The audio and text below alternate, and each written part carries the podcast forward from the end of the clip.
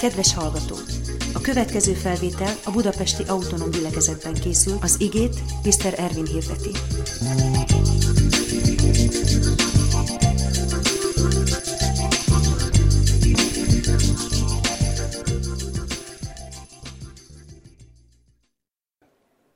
Bátorítalak benneteket, és külön köszönöm, hogy eljöttetek, hogy, és azért jöttetek el, mert nyilván hallani akarjuk az Istennek az igéjét, be akarunk jutni az Úr jelenlétébe, és át akarjuk érni az Istennek a jóságát és az Istennek a szeretetét. Én személy szerint nagyon hálás vagyok értetek, tényleg őszintén mondom, valamennyi őtökért, hálás vagyok az egyházért, hálás vagyok, hogy Jézus Krisztus mennyasszonya lehetek, veletek együtt. Ez egy óriási kiváltság mindegyikünk számára, ugyanis higgyétek el, hogy az egyház minden nyomorúságával és minden nehézségével együtt még mindig a jelenlegi világ legmagasabb szintű intézménye, ha szabad ezt a csúnya szót használni. Nincs ennél jobb formája annak, ahol az Isten meg tud jelenni. És te egy olyan csapatnak a tagja vagy, akit úgy hívnak, hogy Krisztus teste, és ebben a minőségedben egy megkülönböztetett figyelemmel és szeretettel van feléd a mi Urunk a názáreti Jézus Krisztus. És ezt soha, de soha ne felejtsd el, és soha senki ne, en, ne enged, hogy bárki is ebből kizökkentsen. A mi elhívásunk az mennyei, és ezért az odafelvalókat keressük, és amikor ezt tesszük, ahogy megvan írva, hogy az odafelvalókat keressétek, ahol Krisztus van, az Isten jobbján ülvén, az odafelvalókkal törődjetek, és ne a földiekkel, mert a ti életetek el van rejtve együtt a Krisztusban, és amikor ő megjelenik, akkor mi is megjelenünk ővel együtt dicsőségben. Majd olyan üzenettel készültem, ami engem nagyon foglalkoztat hetek óta, talán hónapok óta, és megmondom nektek őszintén, soha nem vívottam ennyit egy üzeneten, mint ezen, de teljes szívemből hiszem, hogy meg fog segíteni az Úr, ahogy eddig is, és el szeretném azt mondani, ami ezzel a témakörrel kapcsolatban az én meggyőződésem.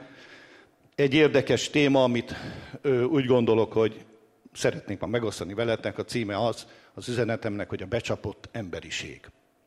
És azt gondolom, hogy a téma mögött lévő üzenet az egy nehéz üzenet, de nagyon fontos üzenet. Én legalábbis a számomra az, és remélem, hogy ti is majd egyet fogtok az, a prédikáció végén érteni ezzel a dologgal. Van, megmondom őszintén, egy apropója ennek az üzenetnek, az a megdöbbentő kijelentés, amit Jézus tesz a János Evangélium a második fejezetében, amikor azt mondja, és nagyon érdekes a szöveg összefüggés, vagy a szövegkörnyezet, azt mondja János 2-nek a végén, hogy amíg Jeruzsálemben volt húsvétkor, olvasom a 23. verstől, az ünnepen sokan hittek az ő nevében. Mert látták az ő jeleit, amelyeket cselekedett. És itt jön, ami engem megdöbbent, mindig, most is. Maga azonban Jézus nem bízta magát rájuk. Mint ahogy ő ismerte minnyájukat. És mivel, hogy nem szorult rá, hogy valaki bizonyságot tegyen az emberről, mert magától is tudta, hogy mi van az emberben. Na most ezt akkor olvassuk, amikor előtte azt olvassuk, hogy az emberek hittek az ő nevében. És bizalommal fordultak Jézushoz, és, és várták a jeleket és a csodákat. És tudjuk, hogy ez mindig így van.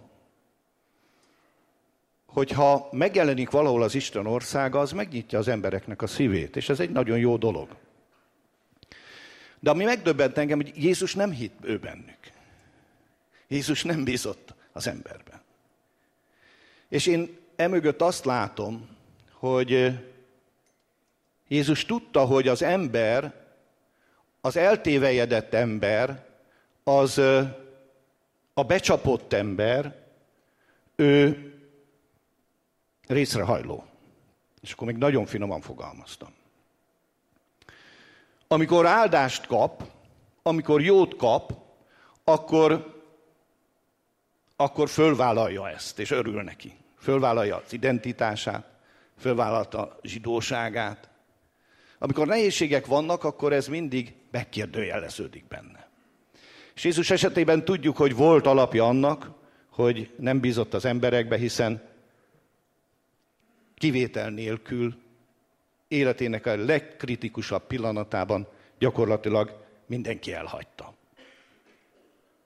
Egy-két ember távolról követte az eseményeket, de gyakorlatilag az a nép, akit meggyógyított, akit megszabadított, aki, aki felé szolgált, akik felé soha nem látott módon bemutatta az Isten országát, az a nép egy adott pillanatban, egy adott nehézségben teljesen elfordult tőle, és akik pár nappal előtte azt kiáltották, hogy Hozsánna az Izrael királyának, a magasságosnak, az Istennek, az a nép azt ordította, hogy feszítsd meg, és feszítsd meg. Ez egy elég tragikus dolog, ha így belegondolunk. Hogyan jutott az emberiség ebben a helyzet, ebbe a helyzetben? És erről akarok, és erről szeretnék ma nektek beszélni.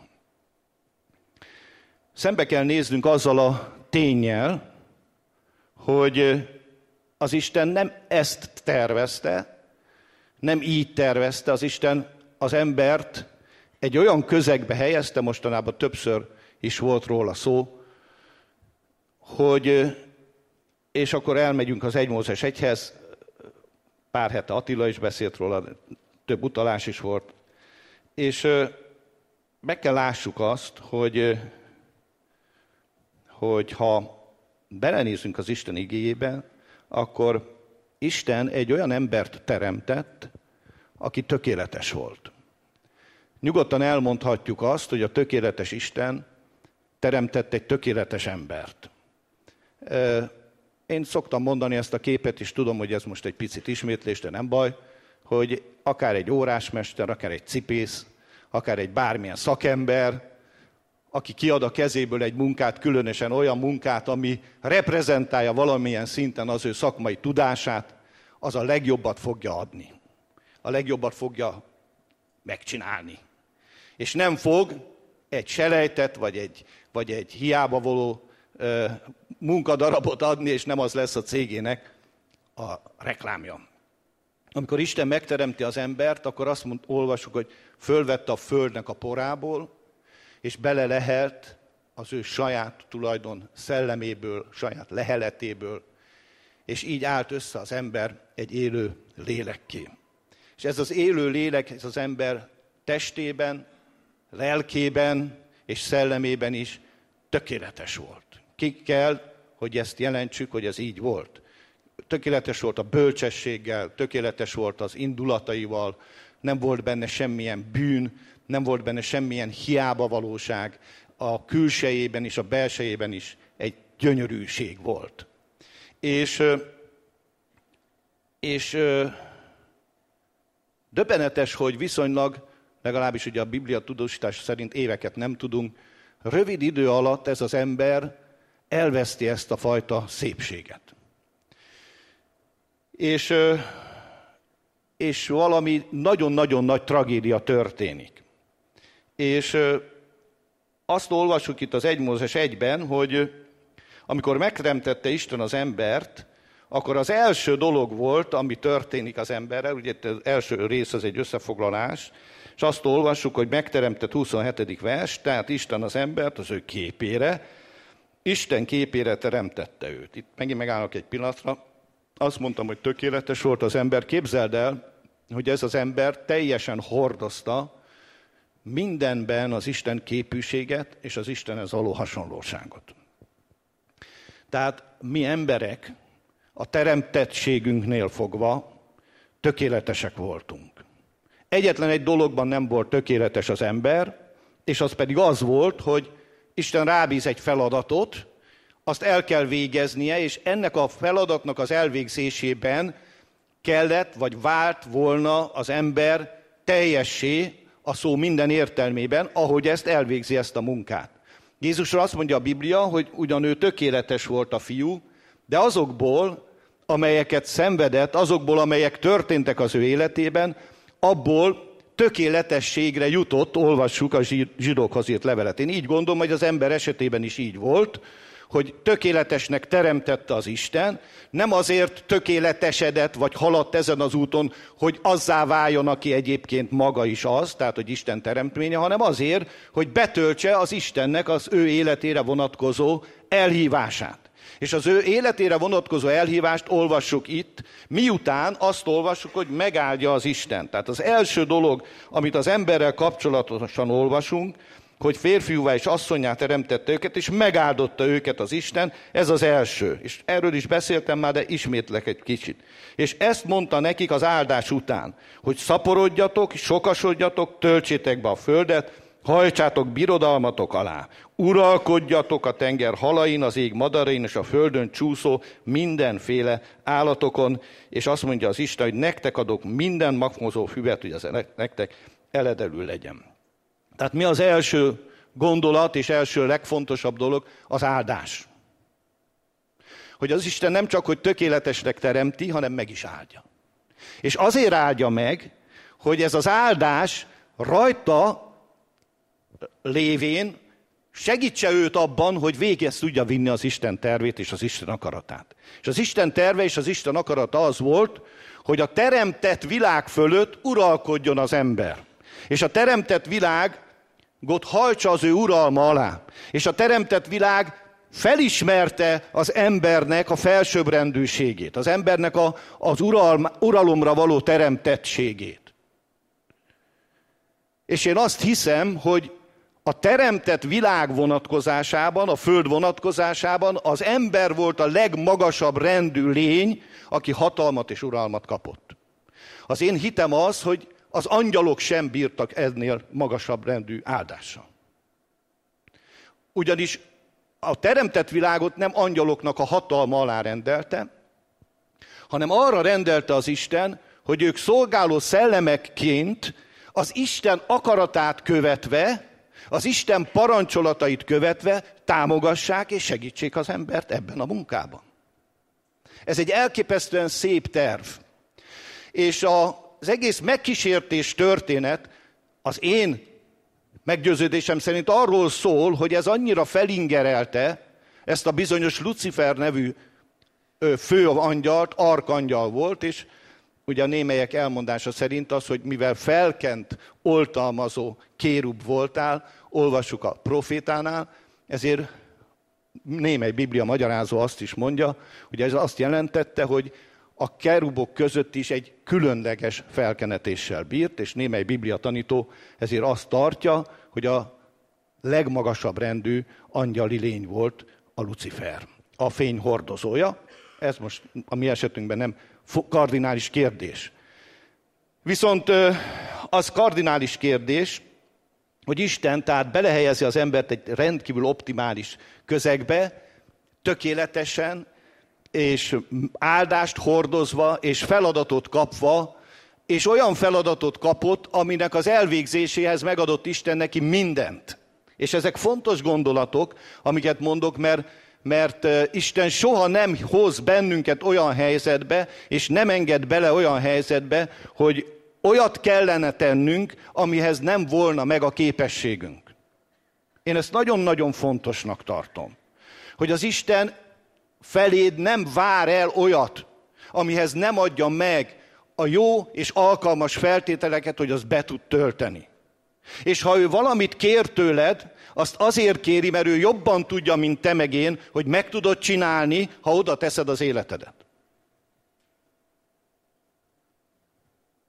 És ezért Isten mindig az embert egy partneri kapcsolatba ö, kezelte. Mindig. Még itt is. Itt különösen a bűneset előtt. De hogy látjuk majd. Viszont van egy dolog, és az is itt hangzik el, hogy van egy tiltás, vagy úgy is mondhatnánk, hogy egy figyelmeztetés, egyetlen egy fára vonatkozóan az egész édenben.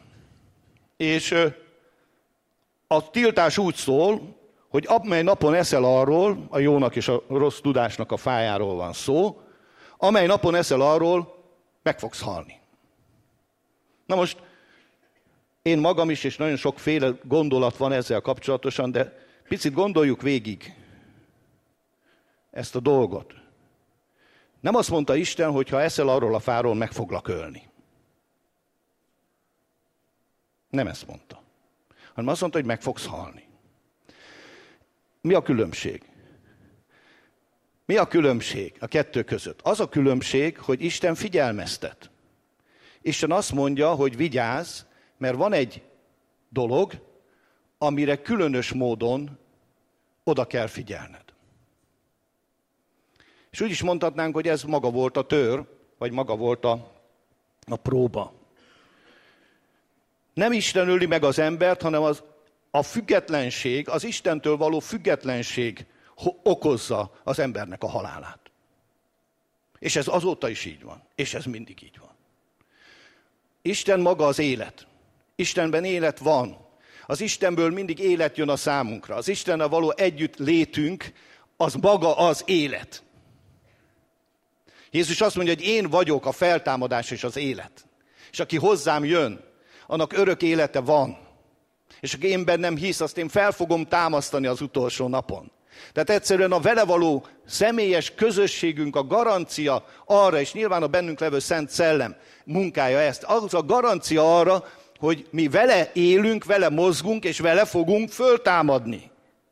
És bármi történik velünk, az vele is történik. Az érinti őt, inkább így mondom. Az foglalkoztatja őt.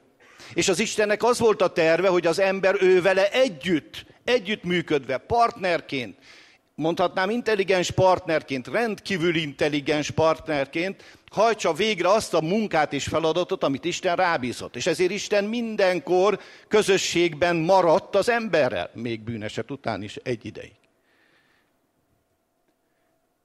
Jött és beszélgetett az emberrel, és, és ellátta ezt az egyébként szuperintelligens embert tanácsokkal.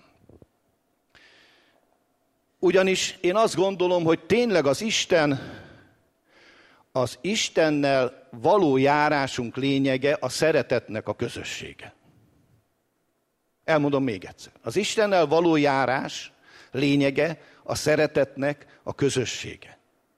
És közösségbe is azért jövünk, és nem maradunk otthon az interneten, ugyanúgy meg tudjuk nézni, esetleg még adott esetben könnyebben is, mert akarjuk ezt a közösséget, akarjuk élvezni ezt a szeretett közösséget Istennel is, és egymással is. És ez egy nagyszerű dolog, és nagyon jó dolog.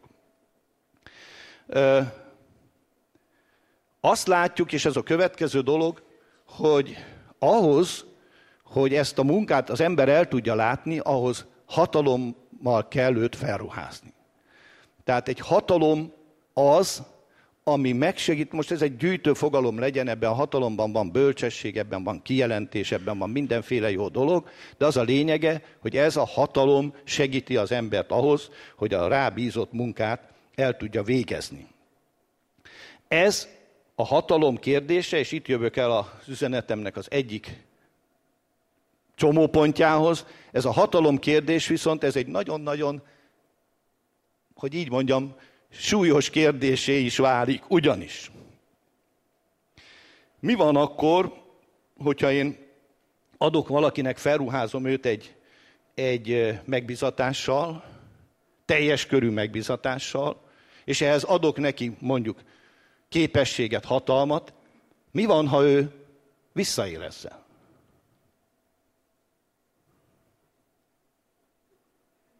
Mi van, ha visszaél vele? És akkor mérlegel az ember, ember és ember kapcsolatába, adjak, ne adjak, ha adok, akkor és visszaél, akkor mi lesz? És elkezdünk számítóvá válni. Az Isten nem számító volt az emberrel, hanem megáldotta az Isten az embert, és felruházta hatalommal. És olyan hatalommal ruházta fel, ami nem volt feltételhez kötve. Nem volt feltételhez kötve, hanem az volt, hogy megáldalak, elmondom a programot a számodra, ami neked a legtökéletesebb és a legjobb, és ebben működve ezt cselekedve, te kamatoztatni fogod ezt az Isten az én dicsőségemre, ugye, mondja az Isten. Mondok egy példát. Ha én adok neked egy autót, ez persze erőtlen a példa, de mégis megérted belőle.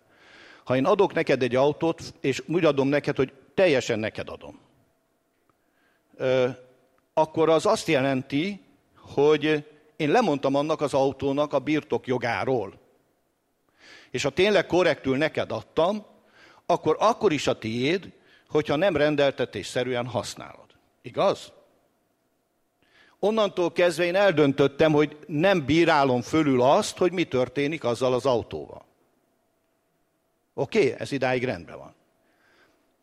Mi van akkor, hogyha azt az autót, vagy azt a bármit, felkenetést az ellen használod, aki adta neked? Lehetséges ilyen, szerintetek? Simán lehet, de nem jó. Hallom itt a segítséget. Abszolút lehet. Ez egy nagyon nagy kockázat adott esetben? Igen. Igen.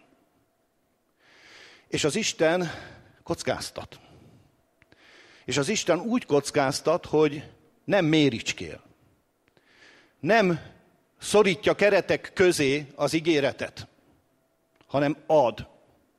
És visszavonhatatlanul ad, azt mondja az ige, hogy megbánhatatlanok az Istennek az ajándékai, sőt az ő elhívása. Éltek vissza isteni elhívással a történelem folyamán emberek? Bizony éltek. Ez meghiúsította az Istennek az akaratát abban a vonatkozásban, hogy ne adjon értéket, ajándékot? Nem. Mert ő így működik. Ő ad, és feltétel nélkül ad. És amit ad, az azért adja, mert tudja, hogy szükséged van rá. Az ő szeretetéből adja. Azért, mert, mert, mert nem akar olyan helyzetben hozni téged, hogy van egy feladatod, amihez nincs képességed, nincs, nincs lehetőséged azt megtar- megcsinálni vagy betölteni. Ezért kaptál és kaptunk hatalmat. És ezt a hatalmat, amit az embernek adott az Isten, ez egy, ez egy óriási hatalom volt. Ez tényleg tudomásul kell venni, hogy ez a föld igazgatására és a földre vonatkozóan egy teljhatalom volt, mondhatjuk így nyugodtan. Viszont mi van akkor, ha valaki becsap téged? Mi van akkor, ha ezt az autót hízelgő, gonosz, rossz indulatú, jó indulatú, most tök mindegy, de mondjuk, de el, elszedi tőled. És te átengeded neki ezt az autót, mert becsapott. Az a személy onnantól, annak az autónak, figyeljetek, jogos tulajdonosává válik. Igaz? Te adtad oda neki. Nem erre kaptad, lehet, hogy föl is hívták a figyelmet, hogy vigyázz, de ha te odaadtad, akkor tudomásul kell venned, hogy ő egy jogszerű használóvá vált. És ha jogszerű használóvá vált, akkor most még jobban fönnáll az a veszély, hogy az ellen fogja fordítani, aki ezt az egész jó folyamatot elindította, aki az áldásnak a forrás. Igaz? Ez a megkísértés története. Ez a megkísértés története. Kiszolgáltattuk azt a hatalmat, amit az Isten nekünk, neked és én nekem, az embernek adott, arra eladtuk gyakorlatilag. Átengedtük gyakorlatilag. Hogy ez hogy történt, ez egy nagyon-nagyon-nagyon érdekes és fontos kérdés egyébként. De egy picit ennél szeretnék még tovább menni.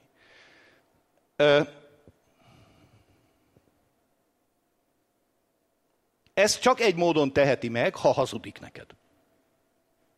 És becsap. Ha hazudik és becsap. És ezért mondja János 8.44-ben Jézus, hogy ő a hazugság atya. És nem állott meg a igazságba, és mindig hazudik. És egy dolgot kérlek, ha többet nem, de ezt jegyez meg ma délelőtt. Hogy az ördög, rossz ördög, Az Isten jó Isten. De azt jegyez meg, ezt már tudtuk, ez, ebben nincs már leleplezendő titok. De azt tudd meg, hogy amikor Jézus beszél arról, hogy hazug és a hazugság atya, akkor ott ugyanazt mondja a János 8 hogy ember gyilkos volt a berésittől, a kezdettől fogva. És nem állott meg az igazságban, mert nincsen ő benne igazság. Tehát nincs benne, amennyire Jézus maga az igazság, én vagyok az út, az igazság és az élet, annyira az ördögben semmi, de semmi igazság nincs. És amennyire Jézus beszédei igazak, és tökéletesek és szentek, úgy az ördögnek minden egyes dumája csalás és hazugság. Ez nagyon egyszerű tétel, de nagyon fontos tétel. És nagyon-nagyon sokat kell, hogy segítsen akkor, amikor el kell igazodnod a te kis legegyszerűbb hétköznapi pillanatodba, hogy tudd meg, hogy az Isten mindig igaz, mindig jót akar, soha nem család, mindig kiszámítható, mindig egyenes és tiszta marad a vonatkozásodba, és ennek az ellenkezője mindig az ördögtől van. Amikor azzal találkozol, hogy ármány, hogy sunyiság, hogy gonoszság, hogy becsapás, hogy kihasználás, hogy, hogy eltiprás, hogy gyűlölet, ez mindig az ördögnek a munkája. És hogyha tudom, ezer éves keresztények vagytok, meg én is, de ha ezeket az alapaxiómákat újra és újra nem rakjuk le, akkor eltévedünk. Akkor el fogunk tévedni, és össze fogunk zavarodni. És úgy járunk, mint az Éva. Össze, vagy, össze van zavarodva, és akkor beszél kicsit össze-vissza is, meg mondja az igazságot is, és utána azt teszi, amit az ördög akar tőle. És innentől kezdve a szóba állás pillanatától kezdve, és a már messziről nem felismerés pillanatától kezdve el van bukva. Mert a sunyiságnak és a ravasságnak és a gonoszságnak az ereje ő benne, és a hitetés ereje nagyobb, mint ami benned van, radar. Ez az igazság. Ezt, ezt szembe kell nézni. Ezt szembe kell nézni. Ezzel. És tudomásul kell vennünk, hogy most nagyobb az, aki benned van. És az Édenbe és az Ádámba ott volt, hogy nagyobb volt, bölcs volt, hatalmas, tökéletes volt, de mégis hajlamos volt a megtévesztésre. És nem mondaná az új szövetség olyan sok helyen, hogy vigyázzatok. Mert a ti ellenségetek, csak például a Jakab, ordító oroszlánként szerte jár, hogy keressen, hogy kit nyeljen el. Akinek álljatok ellene, és akkor el fog futni tőletek. De ott ott van ez a nagyon apró, de nagyon-nagyon fontos kitétel, hogy állj ellene. Ha nem állsz ellene, akkor azon fog egész életedben munkálkodni, hogy becsapjon, és elhitessen, és megtévesszen, és ellopja azt a azt a hatalmat, és azt a kincset, és azt az értéket, amit az Isten azért tett beléd, hogy az az ő dicsőségére működjön, és éljen te benned. És ezzel tölts be és tarts meg, és teljesíts be az Istennek a tervét az életedre vonatkozóan. És tudom, hogy új szövetségben azért Jézus Krisztus óta ez egy kicsit más, és ezt nyilván el is fogom majd mondani, ha eljutok oda. De maradjunk az autós példánál, és egy picit menjünk tovább. Odaadod a, mondjuk a gyerekedet megajándékozod egy autóval. Ez egyébként nem is olyan rendkívüli dolog mondjuk egy olyan apánál, aki ezt anyagilag megteheti. Megajándékozod az autóddal, és ellátod az összes tanácssal, amivel elláthatod. Lassan vezessen, mindig döbbenetes számomra, amikor híradásokban olvassa az ember, hogy 18 éves friss jogosítványos gyerek felcsavarodott a fára, és ott halt szörnyen. És olyankor mindig fölvetődik bennem, hogy az a szülő, aki hozzásegítette ehhez az autóhoz, ő mit él át ilyenkor? Érdemes volt, oda kellett adni, jó volt. Talán de, de, de jobb lett volna, nem adom, stb. Sok, sok, sok, sok messze menő gondolatok vannak e mögött. Most én ezt nem akarok elkalandozni, hanem szeretnék maradni a történetemnél. Odaadod ezt az autót, és a te intésed és a te figyelmeztetésed ellenére ne egyél róla, ne menj arra, ne csináld azt, mert nem lesz neked jó. Ennek ellenére ő mondjuk fölvesz egy stoppost. Azzal az autóval, amivel ő hatalmat kapott arra, hogy bármit tehet.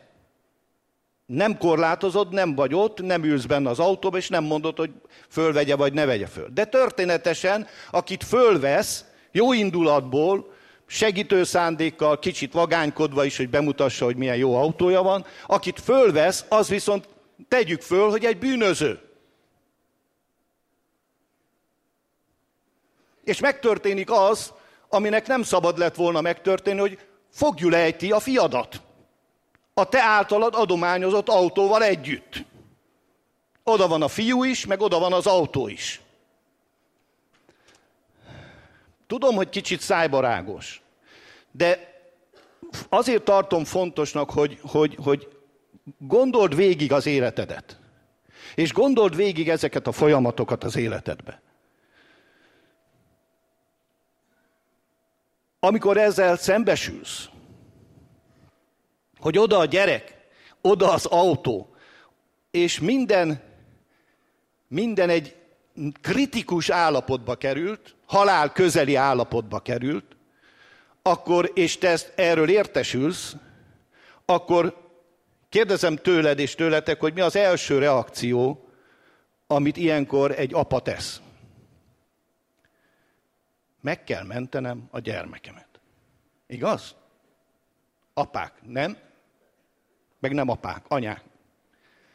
Hogyan tudom megmenteni a gyermekemet? És nem az fog foglalkoztatni, hogy hát miért volt ilyen hülye. Hogy tudott ilyet csinálni? Megmondtam neki előre, most már akkor igya meg a levét. Lehet ilyen apa is, hát nem nevezném feltétlen apának. De az Isten semmiképpen nem ilyen. Az Isten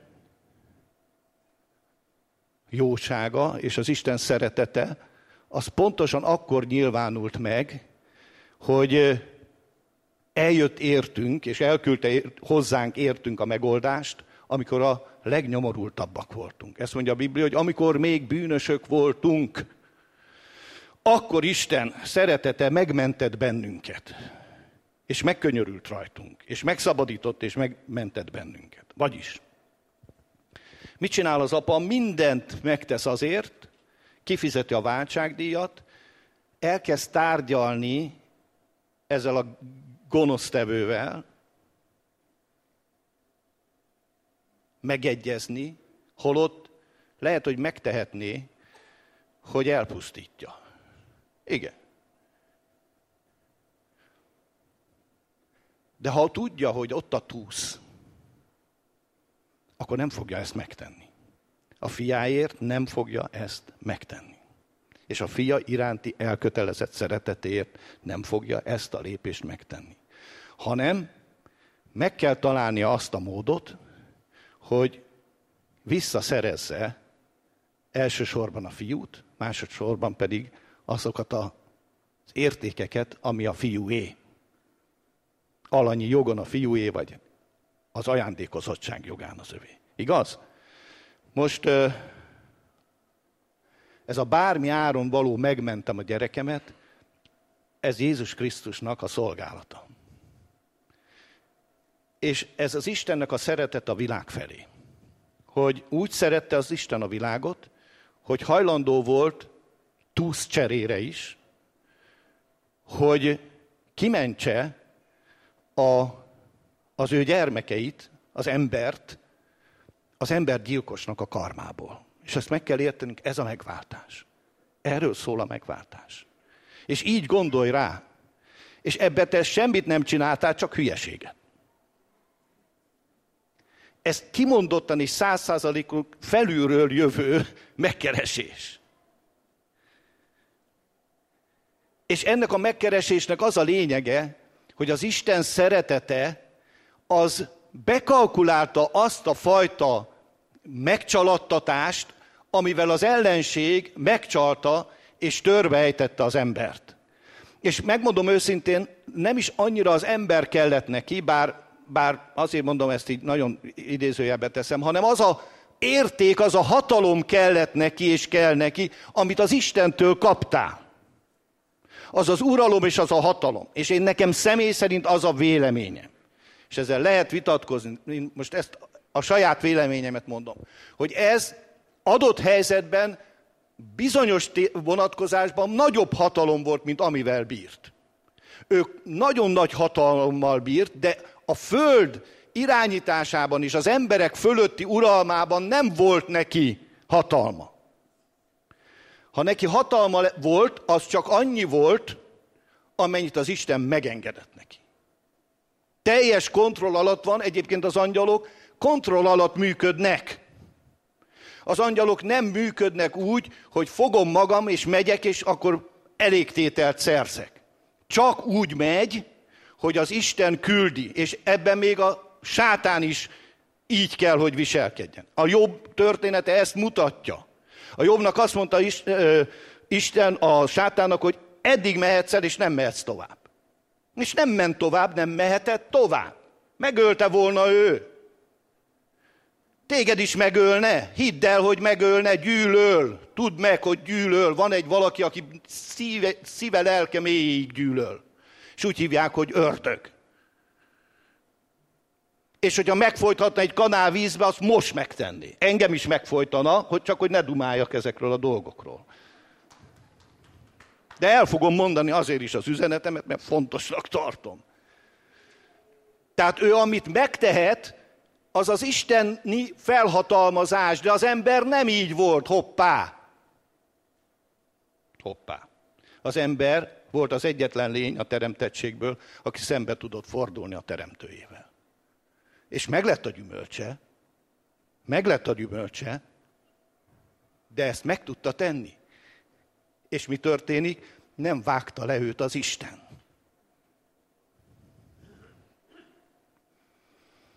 És az az én véleményem, hogy ezért használja az embert az ördög. Ezért bújik bele az emberbe. És az a véleményem, hogy az Isten is használja az embert az ő céljai számára, és az ördög is használja az embert az ő céljai számára. Mert az egész történelmet, amiről ugye a múlt héten egy nagyszabású és nagyon mélyreható üzenetet hallotta, hallottunk, hogy korokon át ö, mindenféle birodalmokon keresztül hogyan működik a, ez a rendszer. De mindegyik mögött az ördög van. És csak úgy van mögötte az ördög, hogy az Isten megengedi neki. És amikor az Isten azt mondja, hogy nem, itt most vége, akkor ott kanyecot ő nem tudja megcsinálni. De azért, mert ő meg így működik. Mert ő szolgáló lény. Erre van teremtve, így van kódolva. Olyan nincs, hogy ő az Istentől függetleníti magát, csak egy módon tudja, ha belét bujik. De nem belét, hanem az emberbe. És amikor az emberbe be, bemegy hazugsággal, mindenféle álnoksággal és ármánysággal, akkor az ember eszközévé válik. Adolf Hitlerre gondolj akkor most csak, hogy hirtelen eszembe jut. A 6 millió zsidót nem az ördög ölte meg direkt. Nem úgy volt, hogy lejött, és akkor elkezdte megölni a zsidókat. Nem? Hanem talált egy, egy embert, aki kiszolgáltatta magát, átadta magát neki, teljesen átadta. És mi volt ennek az átadásnak a lényege? Az a rohadt hamis ideológia, amivel el tudta hitetni a Hitlert és a németeket és azt a, azt a kort, hogy ő jót tesz, hogy fontos dolgot tesz. És becsapta, becsapta őket, és az ő, őket használta arra, hogy másik embert megöljön. És akkor mondom így, hogy Jézus se direktbe ő ölte meg, hanem embereket használt. Heródest, Pilátust, Kajafást, Annást, és az, az ott jelenlévő embereket használta, akik kollektíven azt mondták, hogy öld meg.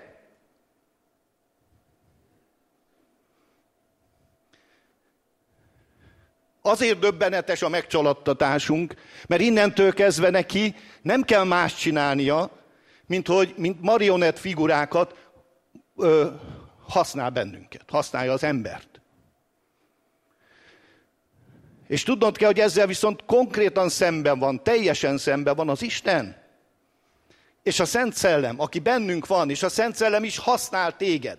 És a Szent Szellemnek az egyik legfontosabb munkája bennünk, És az Istennek a munkája, hogy lerontsuk az ördögnek a munkáját. És az ördög munkáját elsősorban magadban kell lerontani, aztán meg a környezetedben kell lerontani. Többek között ezért hirdetjük az evangéliumnak az öröm hírét. Többek között ezért imádkozunk a betegekért.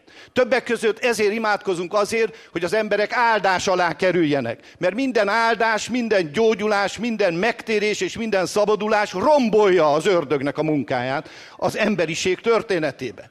És minden egyes ilyen akcióval kiventünk és kihozunk egy embert a megtévesztettségnek és az ördögnek a hatalmából és az uralmából. És Jézus ezért jött. Ő azért jött, hogy az ördög minden munkáját lerontsa. És ő nagyon jól tudta, hogy az emberben mi lakozik.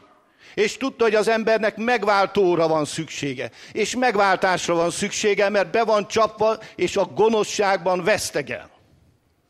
Ez a világ. És valahogy, valahogy, valahogy úgy kell kihozni, hogy életben maradjon. Valahogy úgy kell megmenteni, hogy nem is tud róla, hogy már megmentették, és mégis meg van menekülve. És amikor Isten úgy szerette a világot, akkor gyakorlatilag megmentette a világot az ördögnek a hatalmából.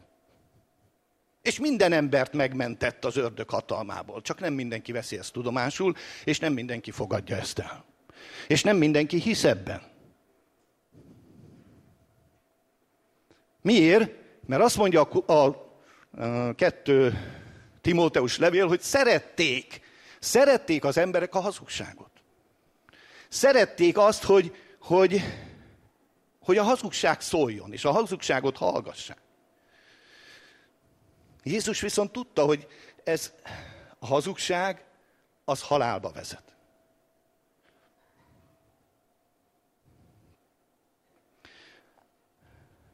Jézus viszont, és a megváltás az arról szól, hogy nem elsősorban az ajándéka fontos. Tehát ugye mondtam, hogy az ördög az ember hatalmának az ellopásával ellopta azt a hatalmat, az ember bűnbeesés ejtésével ellopta azt a hatalmat, átruháztuk, átadtuk neki azt a hatalmat, viszont Istent az ember érdekli. És az, hogy az ember meneküljön meg a halálból és az ördögnek a hatalmától.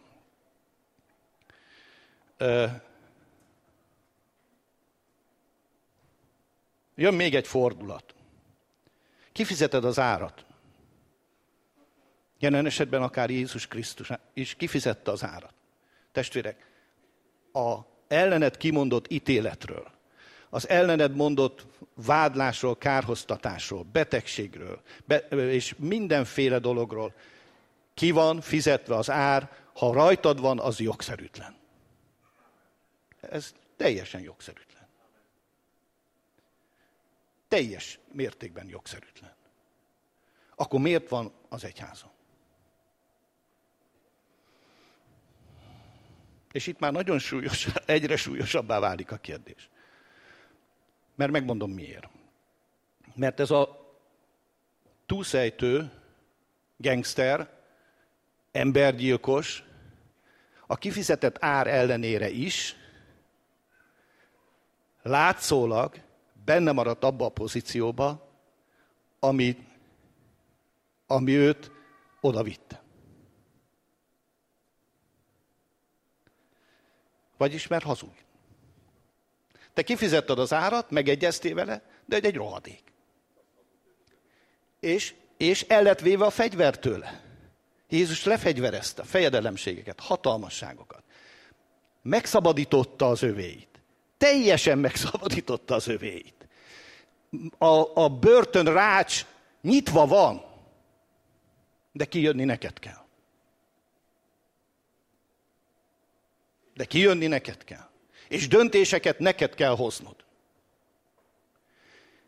És mivel ő a hazugság atya, az Isten tudta, hogy megint hazudni fog. Megint az nem lesz kielégítő és elégséges, hogy ki van fizetve a váltságdíj.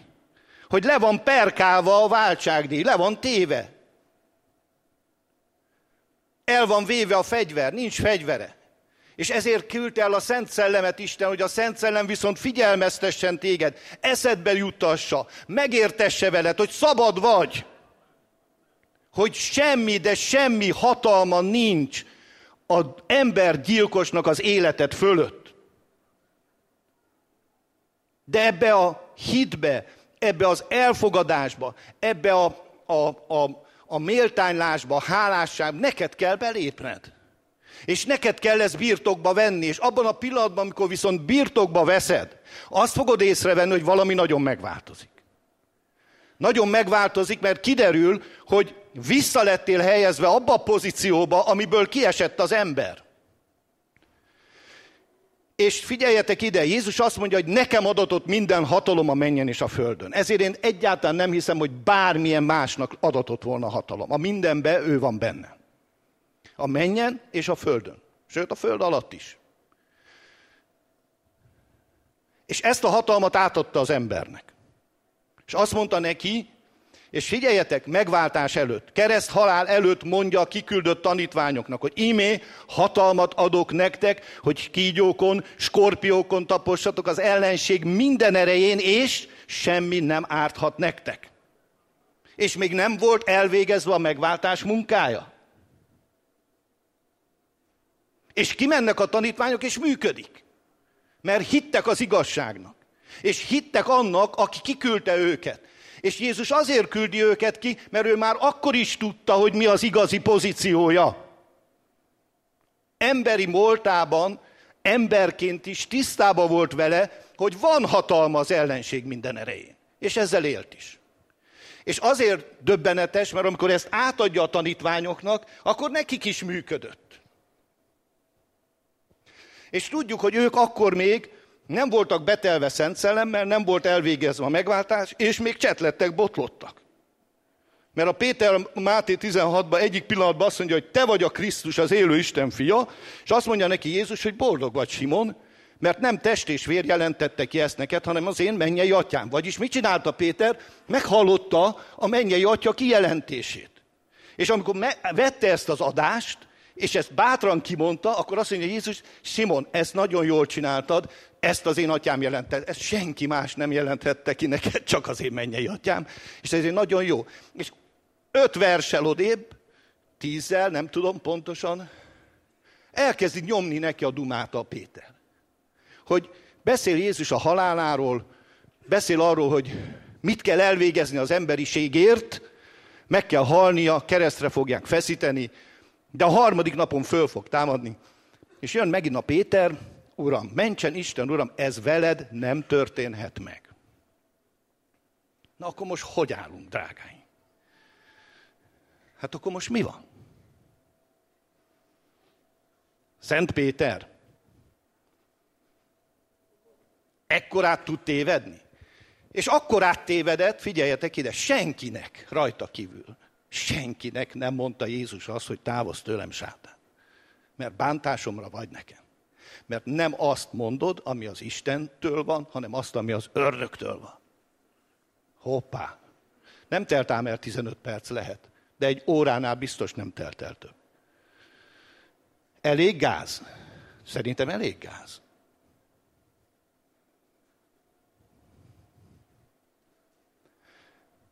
Becsapta a hitető. Becsapta a hitető, és annyira jól érezte magát hogy a kijelentés vétel után, hogy azt gondolta, hogy neki most már minden kijelentése az Úrtól van. Hát akkor most mondom neked, hogy nem biztos. Neked se biztos, hogy minden kijelentésed az Úrtól van. De ezzel nem akarlak elkeseríteni, csak azt szeretném, hogy egy szűrőt tegyél be a rendszerbe. És lehet, hogyha a Péter is berakott volna egy szűrőt, akkor nem megy ilyen messze el. Egy kicsit egyszerűbb lett volna történet. Tehát embert használ, és úgy használja az embert, hogy, mint a Pétert, hogy besúg neki valamit. Menjünk rá egy konkrét dologra, és az időm fut egyre sebesen, rohanva, mint az ár. Betegség. Mitől leszünk betegek? Megint nem tudom a frankót megmondani teljesen, de van egy-két ötletem. Az első dolog az, hogy előfordulhat, beszél a Biblia róla, hogy az Ábrámnak ezt a leányát az ördög fogva tartotta 18 évig. Tehát elképzelhető az, hogy betegség valamilyen formája démonikus, és, és az egy rabságot okoz, amit ki kell űzni, és akkor vége van az egésznek, elmegy. De nem ennyire egyszerű a kérdés. Volt időszak, amikor mindig mindent ilyen egyszerűvé tettük, és azt mondtuk, hogy bármilyen betegség vagy rossz dolog jön az életedbe, az démonikus, ördögi, kiűzzük, izé vége. Nem működött sajnos. Bár működött volna, akkor azt mondom, hogy jó is lett volna. Volt, amikor működött, volt, amikor nem. Mi, mi lehet még? Hát például a betegség oka lehet genetika. Ne kövezzetek meg, lehet genetikus. Lehet. Lehet, lehet, lehet, lehet, lehet, lehet, akár gondolták, nem. Ekkor sincs gond, mert Jézus meggyógyít téged akkor is, csak tudomásul kell venned, hogy oda kell lőnöd, ahol az ellenség van. És nem vaktában lövöldözni, mert azt mondja Pál, hogy aki nem szabályszerűen küzd, az nem koronáztatik meg, vagyis nem ér el eredményt. Szia, Gabcsika!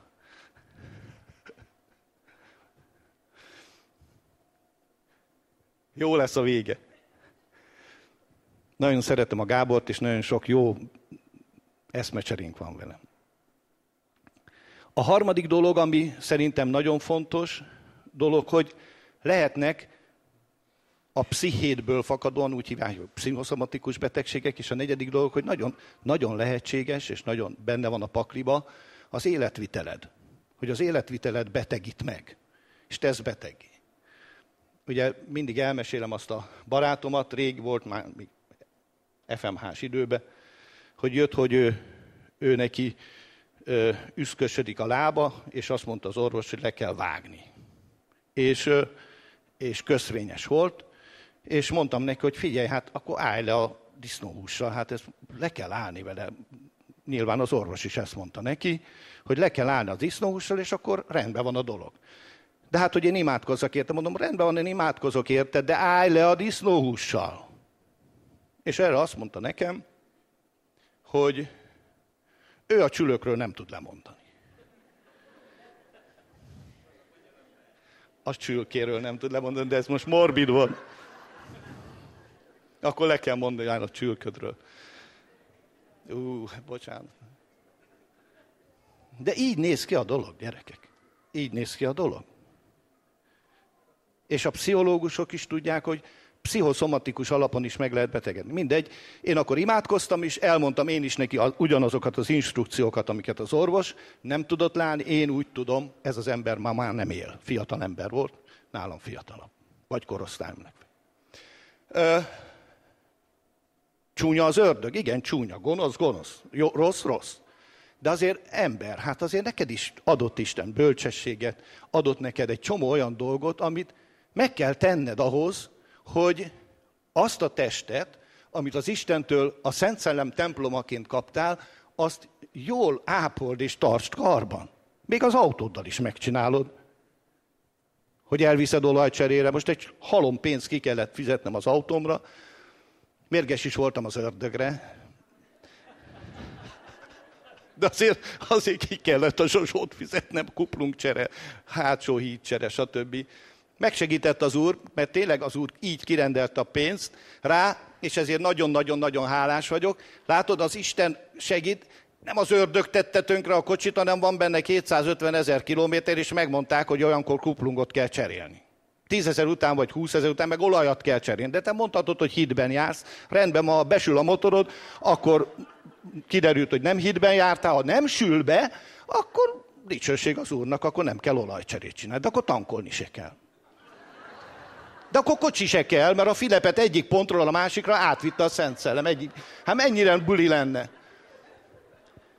És nem kellenének hidak, csak hívők és mennénk át a Dunán, nem lenne dugó, nem szorulnánk be a Margit hídon, meg az Erzsébet hídon, meg a nem tudom mi, mind. Átsétálnánk a izé, sőt, kocsival is akár átmennénk.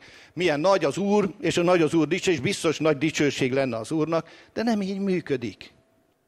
Drágáim, nem így működik. És nem mondom, hogy így nem működhet.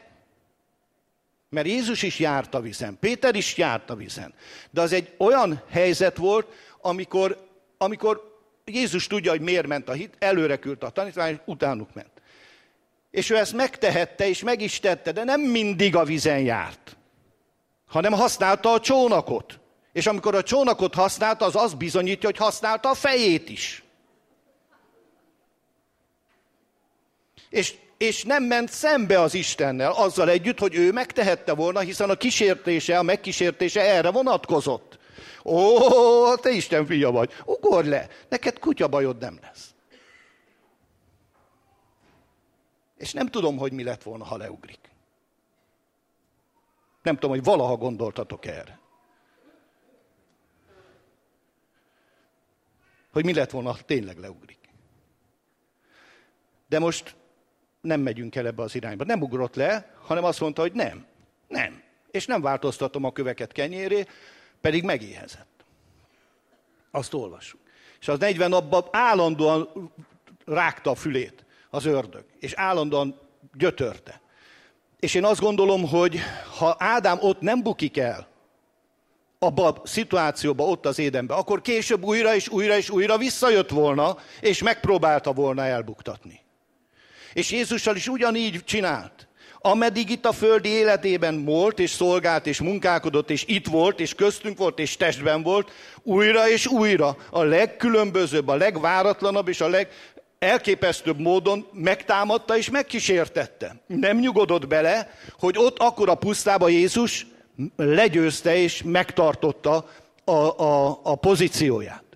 Ő, ha egy Jézustól el tudta volna lopni a pozícióját, azzal, hogy például azt mondja, hogy imádj engem, és én neked adom a föld országait, ahol Jézus leborul és imádja, elvette volna Jézus pozícióját. És Jézus úgy táncolt volna onnantól kezdve, hogy ő diktál. Ez az én véleményem. És a Palival is beszéltem, mert érdekel ez a kérdés, és kör, körüljártam. És a Pali benne volt nagyon az okkultizmusban, és a Menekülés című könyv, amit a Tamással közösen kiadtak, az ő élettörténetéről szól. És kérdeztem, Pali, volt-e olyan helyzet, amikor te nagyon az ördög hatalma alatt voltál, és nem is, semmit nem ismertél az Istenről, vagy na- nagyon távolról. Hogy Pali, volt-e olyan helyzet, hogy azt a te akaratoddal ellentétben is azt kellett csinálni, amit az ördög mondott, és azt mondta Pali, hogy nem. És ezt írta a könyvében is. Így volt. De akkor, amikor ő ellenállt az ördögnek, amikor már a fehér mágia után a fekete mágiába bele akarta vinni, akkor az ördög mindent megcsinált ezzel a bizonyos hazugsággal, hitetéssel, megfélemlítéssel, gyötréssel, és mindennel, hogy őt eltérítse a szándékától. De mivel a Pali nem tért el a szándékától, és nem dőlt be a hazugságnak, ezért a Pali ma az Isten embereként, újjászületett embereként teljes győzelmet aratott az ördög fölött. És dicsőség legyen ezért az Úrnak. Így van. Tehát nem tud legyőzni, ha te nem vagy partner. Nem fog legyőzni. És hogyha megtámad, és azért mondtam a betegséget, bocsánat, a bűnt is mondhattam volna, és ugyanezt a mechanizmus le lehetne írni a bűn vonatkozásában is. Tehát ő mi, hogy tud megbetegíteni? Hogy azt mondja, amikor elkezd fájni a fejed, nem tudom, hogy ti hogy vagytok, nekem mindig megjelenik egy ilyen izékép, egy ilyen homály. Nem mindig ez nem helyes, de mondjuk sokszor. És elkezd, hallom a durust. Elkezd fájni a hasad, gyomorrákos vagy, kinyitod az internetet, végignézed az összes erre vonatkozó dolgot, mit vonatkozik, elkezded a figyelmedet odafordítani. És lehet, hogy észre se veszed, hogy ott buksz el. Ne tedd. Azért, mert fáj a hasad, nem vagy gyomorrákos.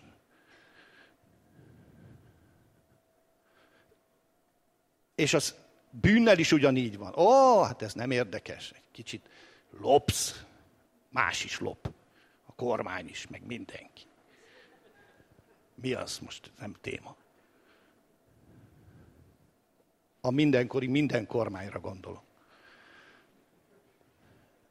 Pontosíts.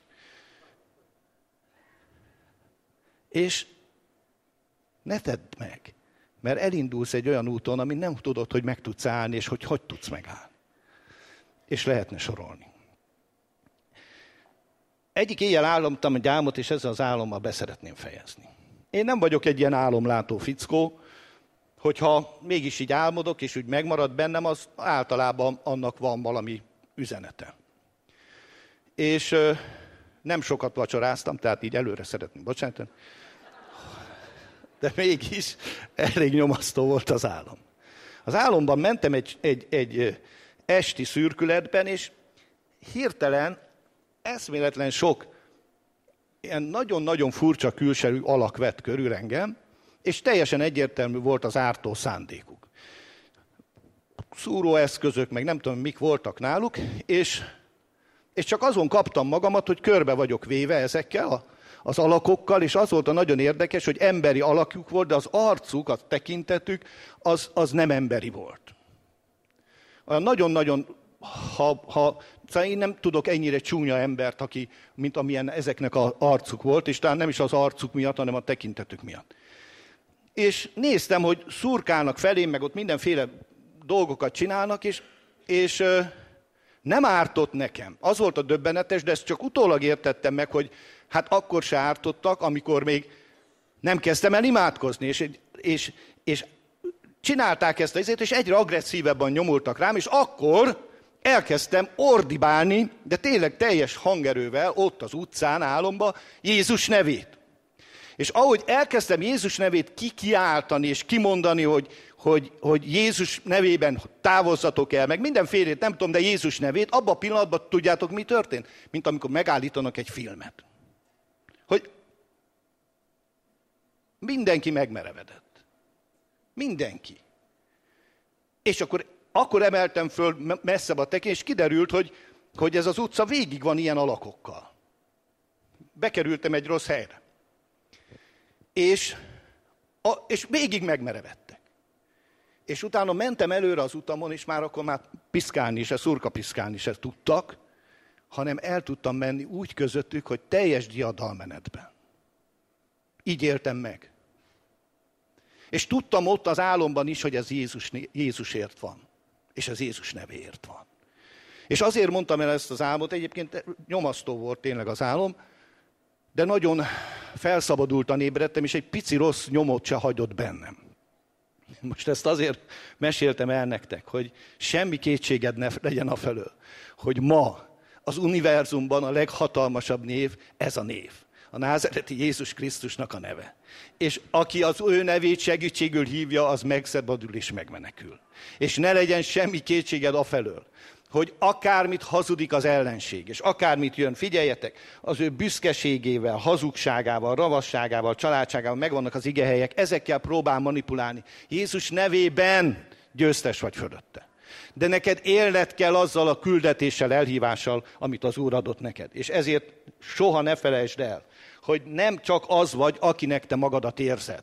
Vagy nem az vagy, akinek magadat érzed, hanem sokkal több vagy. És akkor elmondom a konklúziót, befejezésül, hogy tehát Jézus legyőzte őt a kereszten, elvette a fegyvereit, ő egy ordító, de fegyvertelen oroszlán, minden hatalom Jézus élet, ezt neked átadta Jézus, odatta, és ez a tiéd, és most rajtunk keresztül mutatja be ezt a győzelmét a világ fölött. És ezt szeretném nektek, hogy azért egy igét is olvassak, ha már itt vagyunk, befejezésül. Az Efézus 2-ben ezt olvassuk, és ez egy elképesztően szép ige, ahol azt mondja Pálapostól, hogy Efézus 3, ba azt mondja Pál, hogy megvilágosítsam a kilencedik verstől mindeneknek, hogy miképpen rendelkezett Isten afelől a titok felől, amely el volt rejtve örök időktől fogva az Istenben aki mindeneket teremtett a Jézus Krisztus által. Azért, tehát el volt rejtve az Istenben, de most megjelentette az Isten ezt a titkot azért, hogy megismertettessék, jó Károli kifejezéssel, mind a mennyei fejedelemségekkel és hatalmasságokkal az egyház által az Istennek sokféle bölcsessége. Amaz örök eleve elvégzése szerint, amelyet megcselekedett a Krisztusban, ami Urunk Jézus Krisztusban. Tehát ki akarja megmutattatni az Isten az ő elrejtett, de elképesztően nagy bölcsességét az egyházon keresztül. Kit használ az Isten az ő céljai elérésére? Téged, meg engem. Elsősorban a saját életedbe, a családod életébe, a környezeted életében, a szomszédaid életében, és így az egész földön. És az egyházat használja arra, hogy az Isten dicsősége nyilvánvaló legyen nem csak ebben a világban, hanem még a mennyei fejedelemségek és hatalmasságok előtt is. És értsd meg, hogy amikor te a betegségedről beszélsz, akkor az ördögöt dicsőíted.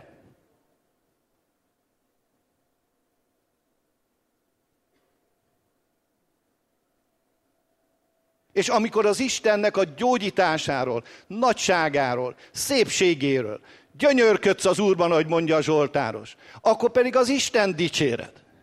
És amikor a te beszédedből édes jön, és gyönyörűség jön, akkor az fölépít téged. Amikor a te beszédedből frusztráltság, keserűség, nyomorúság jön, akkor az leépít téged. Egy közeli rokon mesélte most el, nagyon súlyos betegségbe kerül. És annyira elkeseredett, mert egy nagyon-nagyon súlyos betegségről van szó. Egy te, abszolút végstádiumú rák. És elmondta nekünk, hogy az első dolog, amit a klinikán mondtak neki, leültették, és azt mondták, nagyon elkeseredett, nagyon félt, iszonyatos fájdalmai voltak, az egész élete beborult, minden, a hullámok teljesen összecsaptak a feje fölött. És az első dolog, amit leültettek az orvosok, azt mondták, nem keresztény alapokon, nem Bibliáról, nem kerül szóba, ezt tessék azon alapba hagyni.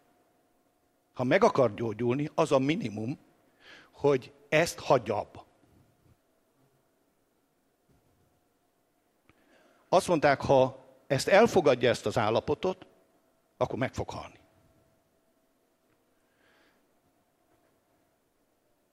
És megértette. És megértette. És alávetette magát az orvosi kezelésnek teljesen kilátástalanul, és megváltoztatta a hozzáállását, abba hagyta az önsajnálatot, a depressziót, a csüggedést, de ez nagyon könnyű nekünk innen kívülről. Egy pillanatig ne gondoljátok, hogy ezt most én ilyen nagy izén mondom. És mi történik? Egyre jobban van. És egyre jobban van. És persze az Úr is, és imádkozik, és egyre jobban van. És hiszem, hogy az Úr, aki elkezdte a jó munkát, be fogja fejezni az életébe. De figyeljetek ide, preventív is meg tudod ezt csinálni. Nem kell megvárnod, hogy bejelentse az orvos, hogy utolsó stádiumú rákos vagy. Előzd meg, és légy hálás, és dicsérd az Istent, és örülj annak, amit van, az egészségnek, az áldásoknak, a békességnek. Vedd be előre azt az orvosságot, amit majd akkor beveszel, de sokkal keservesebb lesz. És ez az Istennek a szava, a kijelentett igéje és igazság, amit a Szent Szellem elevenít meg. És minden nap élj ezzel. Ez az Isten kalmó pirinje, az ő igéje, beszéde, mindenre jó, mindenre gyógyszer, mindenben ad szabadulást, de élj vele, Vedd be, az orvos hiába írja föl. A gyógyszert, ha nem veszed be. Hatástalan marad a számodra, és ugyanez van szellemi értelemben. És erre bátorítalak, hogy ne enged, hogy megcsaljon az ördög. Ne enged, hogy, hogy elhitesse veled az, hogy neked most már innentől véged. Nincs vége addig, amíg ebben a világban vagy. És addig, amíg föl tudod emelni az egyetlen sóhajodat az Istenhez, addig még mindig nincs vége. És ne enged, hogy elhitesse veled, hogy neked rajtad már az Isten sem tud segíteni. Onnantól kezdve valóban véged van. És bíz az Úrba, és szeretném, hogy úgy menj ki ezen az ajtón, hogy tudjad, hogy Istennek az a felruházott gyermeke vagy, aki minden áldással meg vagy áldva a Krisztusban. Aki hordozod az Isten képűséget az életedbe. Aki aki hatalmat kaptál arra, hogy kígyókon és skorpiókon tapos, és az ellenség minden erején is semmi nem árthat neked. Beléd fog marni, mert Jézusba is belemart, és mindenkibe belemart. És beléd fog marni, és beléd akar marni, de az nem lesz halálos. Abból te győztesen, megerősödve fogsz kijönni. És amikor beléd mar, akkor ne a marásra figyelj, ne arra néz, hogy na most beléd mart, hanem arra figyelj, hogy Jézus legyőzte őt a kereszten. És ezért emelte föl Mózes is a kígyót, hogy az mindig emlékeztessen bennünket arra, hogy ő le van győzve. És most már csak idő kérdése, hogy ez a győzelem mindenki előtt nyilvánvaló legyen, és egyszer azzá lesz. De az amíg ember van, aki hisz neki, addig energizálja ez az ember. És ezért képzeljétek, az ezer éves országlásban meg lesz kötözve lánccal, semmit nem fog tudni csinálni. És amikor eloldoztatik újra, és az emberek látni fogják az Isten dicsőségét, és látni fogják, hogy milyen élet van ő nélküle, a gonosz, hazug, rágalmazó nélkül. És eloldozzák, és újra hinni fognak neki. És újra beveszik a kefét. És újra el fogják hinni azt, hogy ő a igazi megoldás.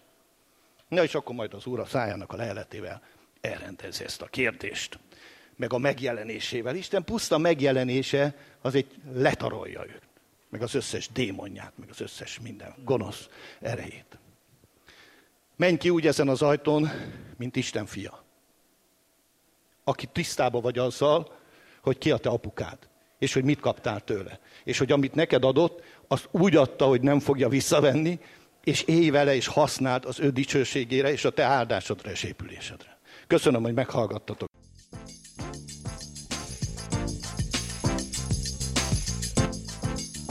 Kedves hallgató! Ha kérdése, észrevétele van az elhangzottakkal kapcsolatban, kérjük keresse fel a Budapesti Autonóm Gyülekezet honlapját www.bpa.hu vagy írjon címünkre 1078 Budapest, Murányi utca 61. Köszönjük figyelmét!